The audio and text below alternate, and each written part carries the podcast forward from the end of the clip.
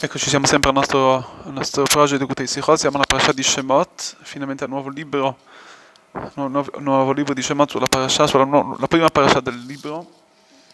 Vediamo che questa, questo libro racconta, racconta appunto la nuova, la nuova, generazione che entra in Mizraim, trovandosi in questa schiavitù per le nuove leggi questo, del faraone. E Moshe e Aaron, vediamo come ci racconta la Torah, siamo sul capitolo quinto del quarto versetto, vengono a, con, i, con, con eh, le guida del popolo e la Bakasha appunto a chiedere che Kadosh Baruch si, si rivela a Moshe dicendo di andare a salvare il popolo. Così fanno. Vediamo che quando arrivano lì Moshe e Aaron, il faraone dice a loro, andate a fare il vostro lavoro, non mischiatevi. Dicono i maestri che Moshe e Aaron, essendo dalla tribù di Levi, erano esenti di ciò, erano esenti di questi lavori.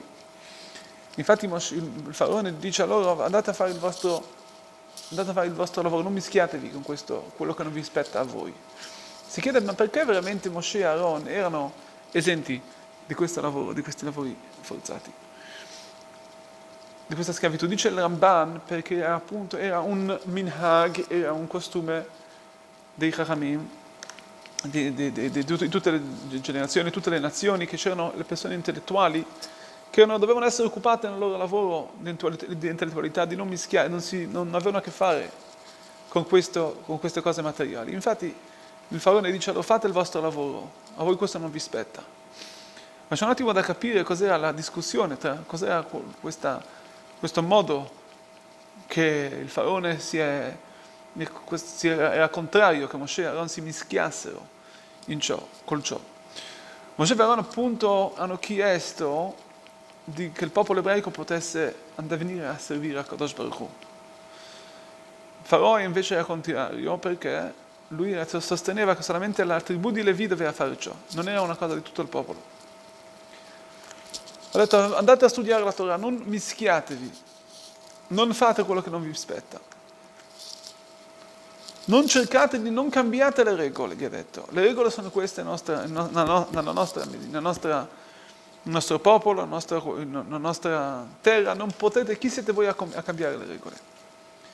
Lo Zohar dice che la, che la Chokhmah, che l'intellettualità egizia era una delle più grandi al mondo e che il faraone stesso, anche lui era il faraone, uno dei più grandi stregoni, più grandi intellettuali del mondo.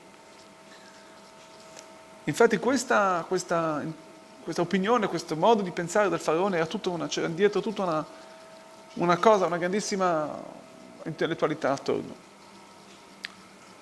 Vediamo che il faraone, non, lui non è del tutto, non era del tutto contrario dalla Torah. Lui, incapi, lui ha capito, capiva l'importanza della Torah, fino a che ha lasciato addirittura alla tribù di Levi di studiare la Torah gli ha dato l'opportunità, gli ha dato, ha capito l'importanza.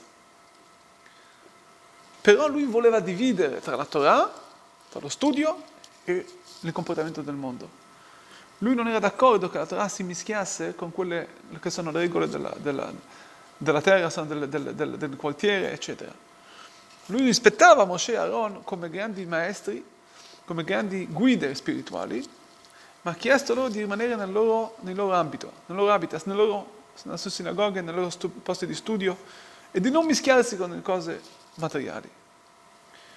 Bisogna però ricordarsi che questo era un comportamento del faraone, re dell'Egitto, ovvero di una stregoneria, di una, di una cosa di, che veniva di, di, del tutto contro dalla Torah.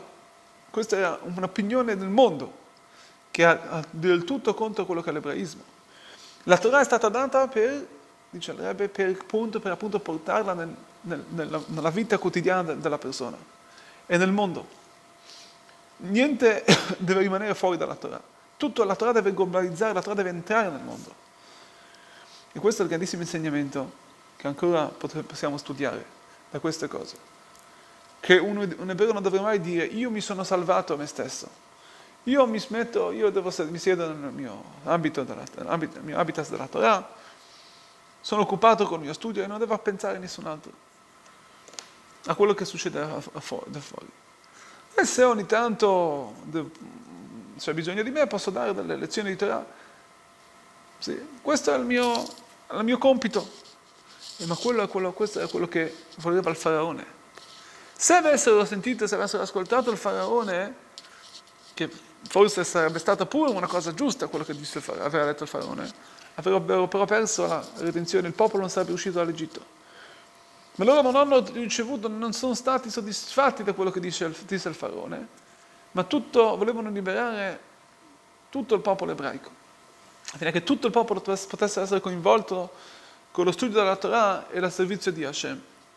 Loro non potevano essere tranquilli con la loro stessa Torah, con il loro proprio studio, con la loro propria preghiera, fino a che non ci fossero altri, il, tutto il popolo coinvolto in ciò. Non come voleva Faraone, che ha diviso gli studiosi, gli intellettuali da quello che è il popolo.